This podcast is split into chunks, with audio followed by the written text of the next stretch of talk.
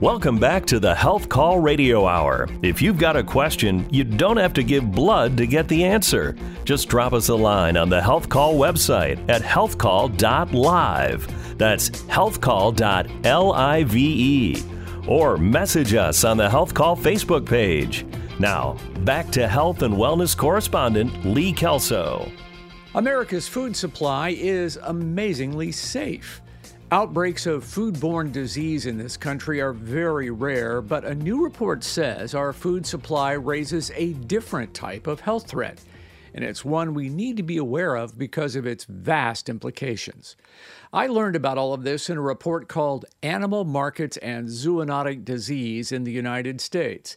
It says hundreds of millions of animals farmed and imported every year are a perfect petri dish where viruses can mix and mingle. The big worry is that sooner or later, a flu virus could emerge, creating a deadly pandemic, just like the Spanish flu pandemic of 1917 that killed millions. Ann Linder is the Associate Director of Policy and Research at the Brooks McCormick Animal Law and Policy Program at Harvard Law School, and one of the authors of this report. I asked her to kick us off with the basics and just explain what is zoonotic disease threat. So, when we say zoonotic disease, we're talking about diseases that move from animals into human populations. Um, and so, anything that moves from animals to humans is something we would consider zoonotic and potentially problematic for our own health. Our COVID experience is probably the most recent example, although you know, I have to tell you, I'm on board with those people who lean more toward the lab leak than the wet market theory. But that aside, uh, tell me more about uh, what we learned about wet markets and the surprising news about uh, those in the United States. Sure. So, while we might think of wet markets, or as we call them, live animal food markets, as sort of something that happens elsewhere, these are also common within the United States as well. So, just in New York City alone, we have about 84 live animal markets. And those are any site where you might have live animals that are stored alive and then sort of slaughtered on demand for customers. And they do tend to present high risks of zoonotic spillover where disease can move from animals into humans for those reasons. I'm surprised to hear that. So, what type of animals are we? Not the exotics that we were hearing about in the Chinese markets, right? No pangolins or anything like that? Uh, very few pangolins, um, but we do have live animal food markets that slaughter wildlife here in the US as well.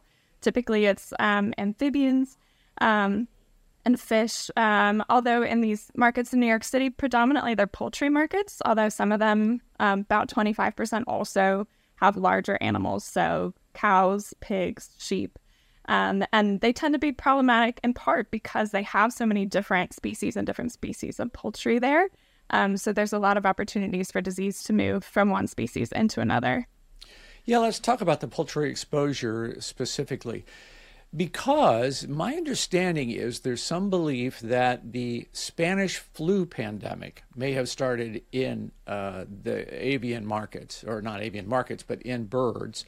Um, so let's walk that through a little bit. Why, what makes poultry so dangerous? So, if you speak to any any virologist, they'll tell you that influenzas are sort of the type of virus we should be most concerned about as far as a human pandemic. And that's for a lot of reasons, um, predominantly because they're able to change so quickly. Um, they're very highly communicable person to person. Um, and so these are the types of virus that we're most worried about when we think about kind of a next human pandemic. Um, and those viruses typically migrate from wild birds, which are sort of the natural reservoirs of influenza, into domestic poultry, and then sometimes to humans um, or to pigs and then to humans through some sort of intermediate host. So when we think about poultry in particular, there's always concerns about influenza. We're living through the largest avian influenza outbreak of all time right now, um, which has left 58 million birds dead so far. Wait a second. I'm not sure everybody's in tune with that. there is an avian influenza pandemic underway right now. So um, among there's a large avian influenza outbreak among poultry. It has spilled over to a handful of people, but it has not spread person to person. So when we think about a pandemic, there's spillover from an animal to a human. And then from there, that virus could stop or could continue spreading. And if it becomes transmissible as COVID was, for example, person to person, then that's when you would expect a large scale outbreak. So right now, it's killed about 58 million birds on U.S. farms, um, and it has infected one man in Colorado, but it didn't move on from there, and we hope it won't. But that's where we are now. 58 million birds killed by this uh, flu virus, or I, I, assume they were euthanized, right? I mean, they, they weren't all killed by the virus itself. Yes, yes. So either killed or culled. Um, if there's an outbreak on an industrial farm, for example, some of which are quite large and might carry, you know, five million birds at a single site, um, they'll kill every bird um, to try and prevent the spread. And it's also spread through those live animal markets in New York City that we talked about, and a host of other different forms of animal industry. And that is the reason that egg prices went crazy recently. I'm going to assume. Is that correct? Um, that certainly had something to do with it. Um, but there's a lot of concerns, sort of, in the poultry industry um, and also among public health experts. We've seen avian influenza um, infect mink um, in Spain and potentially, you know, gain this ability to spread mammal to mammal, which is what we're really worried about when we think about uh, a, a future human pandemic. Yeah, let me just drill down on this avian threat just a little bit deeper. So, how is it, you know, these these industrial scale chicken farms? They're, you know, the buildings are large, but they're all seemingly enclosed. How is it that wild birds carrying a virus are going to infect a commercial crop?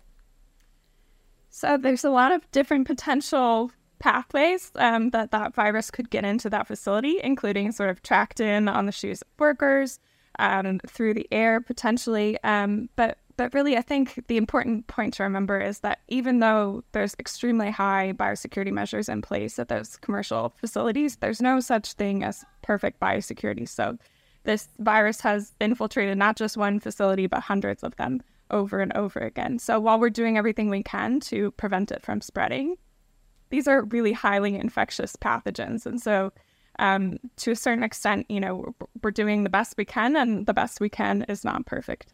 So it's not just um, the the uh, poultry crop that you are concerned about. Your report points out many other potential risks that I'm sure.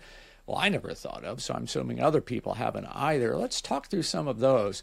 What is the risk of going to the zoo? It seems like millions of us go to the zoo and enjoy visiting the zoo. Is that a risk?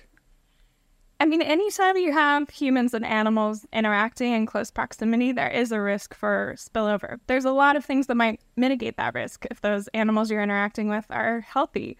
Um, if you're outside, and you know, sort of everything we would think about with COVID. As far as going to the zoo, you know, it really depends on what kind of zoo you're going to. If you go to a, a sort of well-respected AZA zoo, there's not a lot of interaction between customers. Um, and wild animals. But there's also a host of what we would call roadside zoos where you can, you know, they're essentially sort of petting zoos with wild animals and you can hand feed them.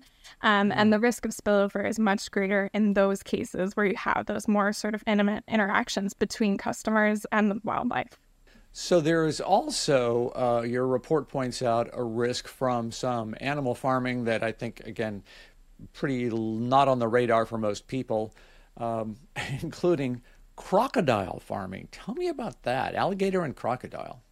Um, so we do farm raise um, alligators and crocodiles here in the U.S. Uh, it's it's really predominantly alligators, I should say. Okay. Sure. Um, but there has been cases where West Nile virus has moved from farmed alligators into humans, um, and we farm raise wildlife in a lot of different forms, um, much the way we would think of raising livestock here in the U.S. So um, it's not just alligator farming. You know, we farm camels, we farm deer, we farm mink, we farm all kinds of wild species, um, many of which can can be host to zoonotic pathogens.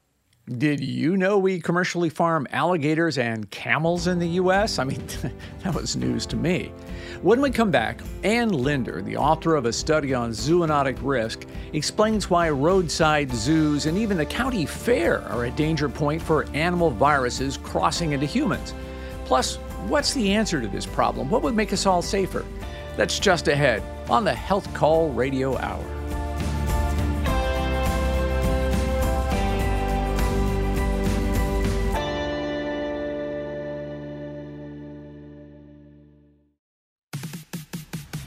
This is the Health Call Radio Hour, where treatments are always free, the stethoscope is never cold, and you don't have to wear an exam gown.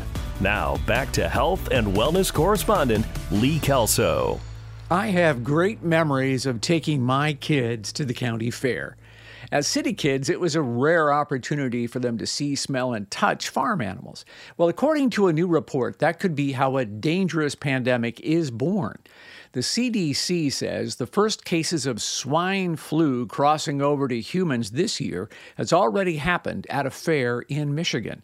Two children came down with the H1N1V influenza. They were treated and they're doing fine, but that is exactly the type of zoonotic disease risk Ann Linder highlights in a new report that says America's next pandemic could be homegrown.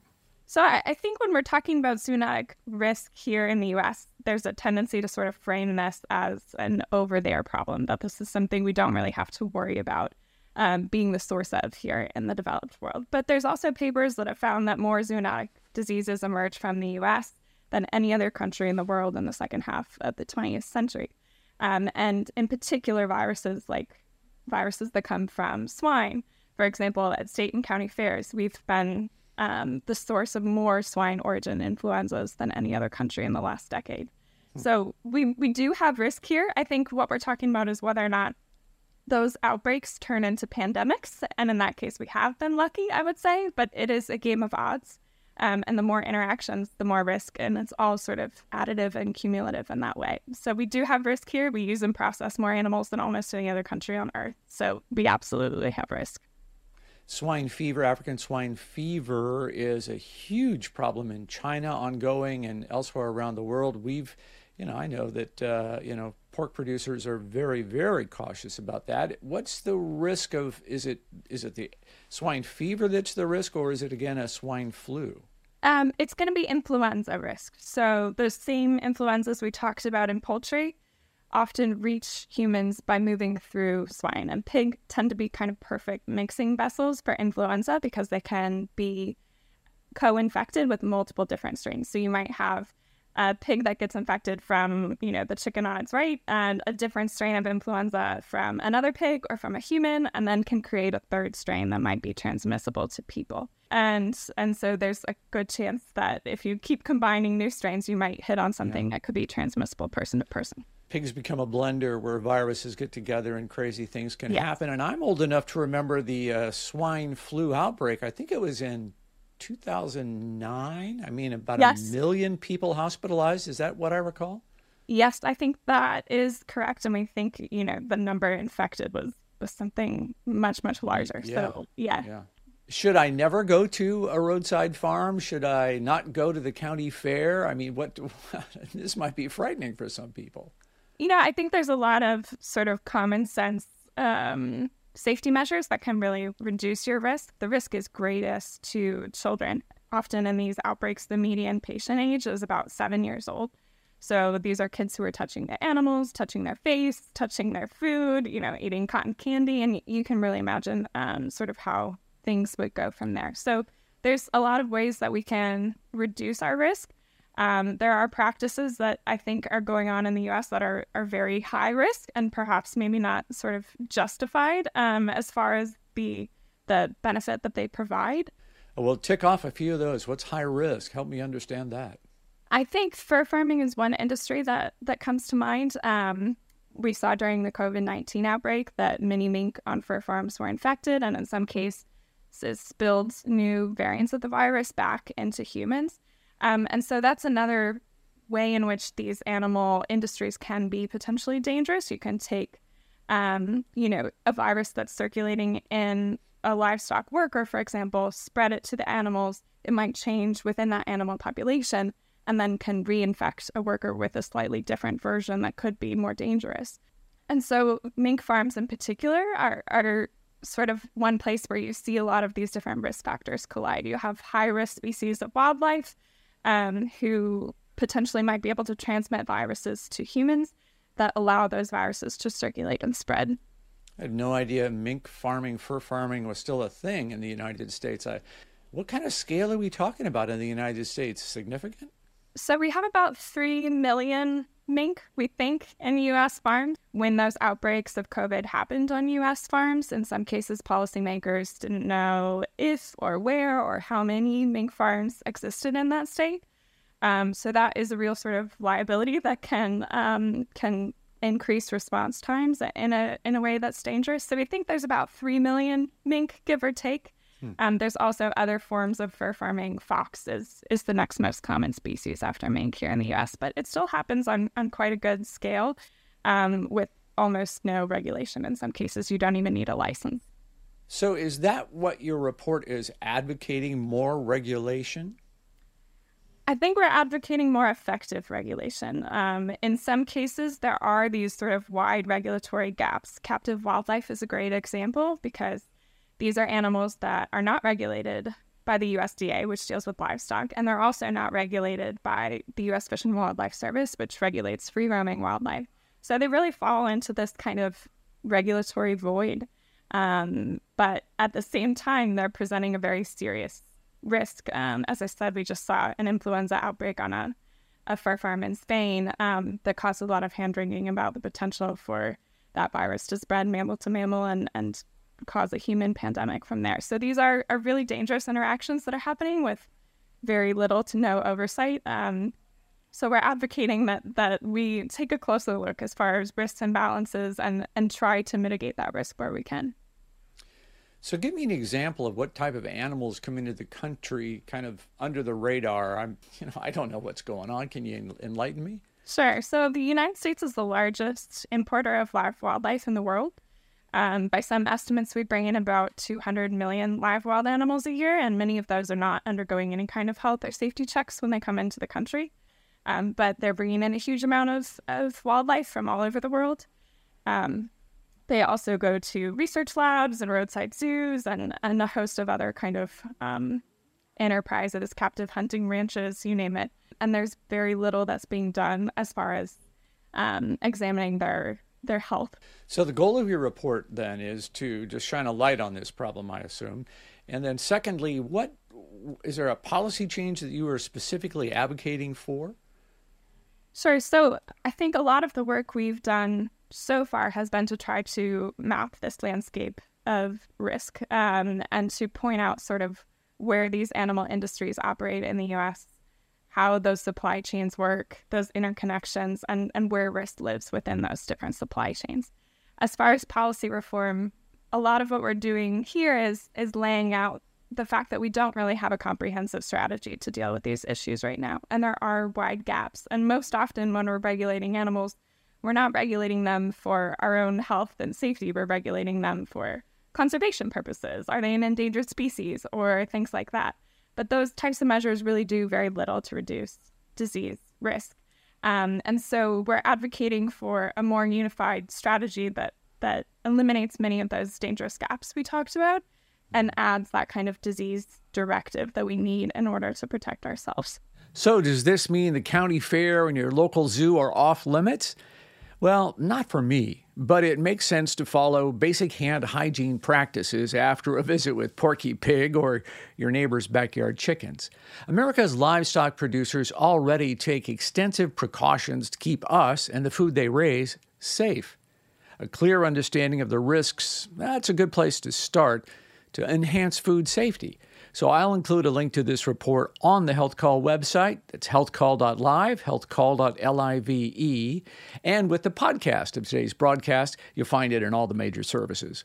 The report is an interesting read that's filled with surprises, at least it was for me. Hey, you know, the clock is king in radio, so we've got to run, but I hope that you'll be listening again next week for another edition of the Health Call Radio Hour.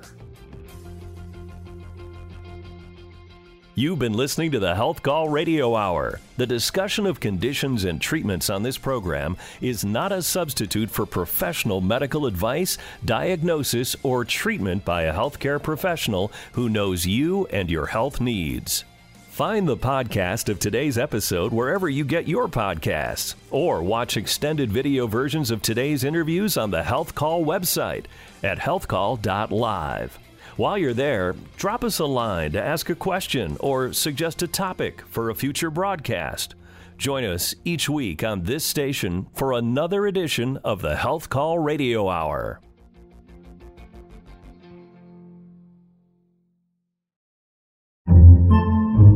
Podcasts by Federated Media.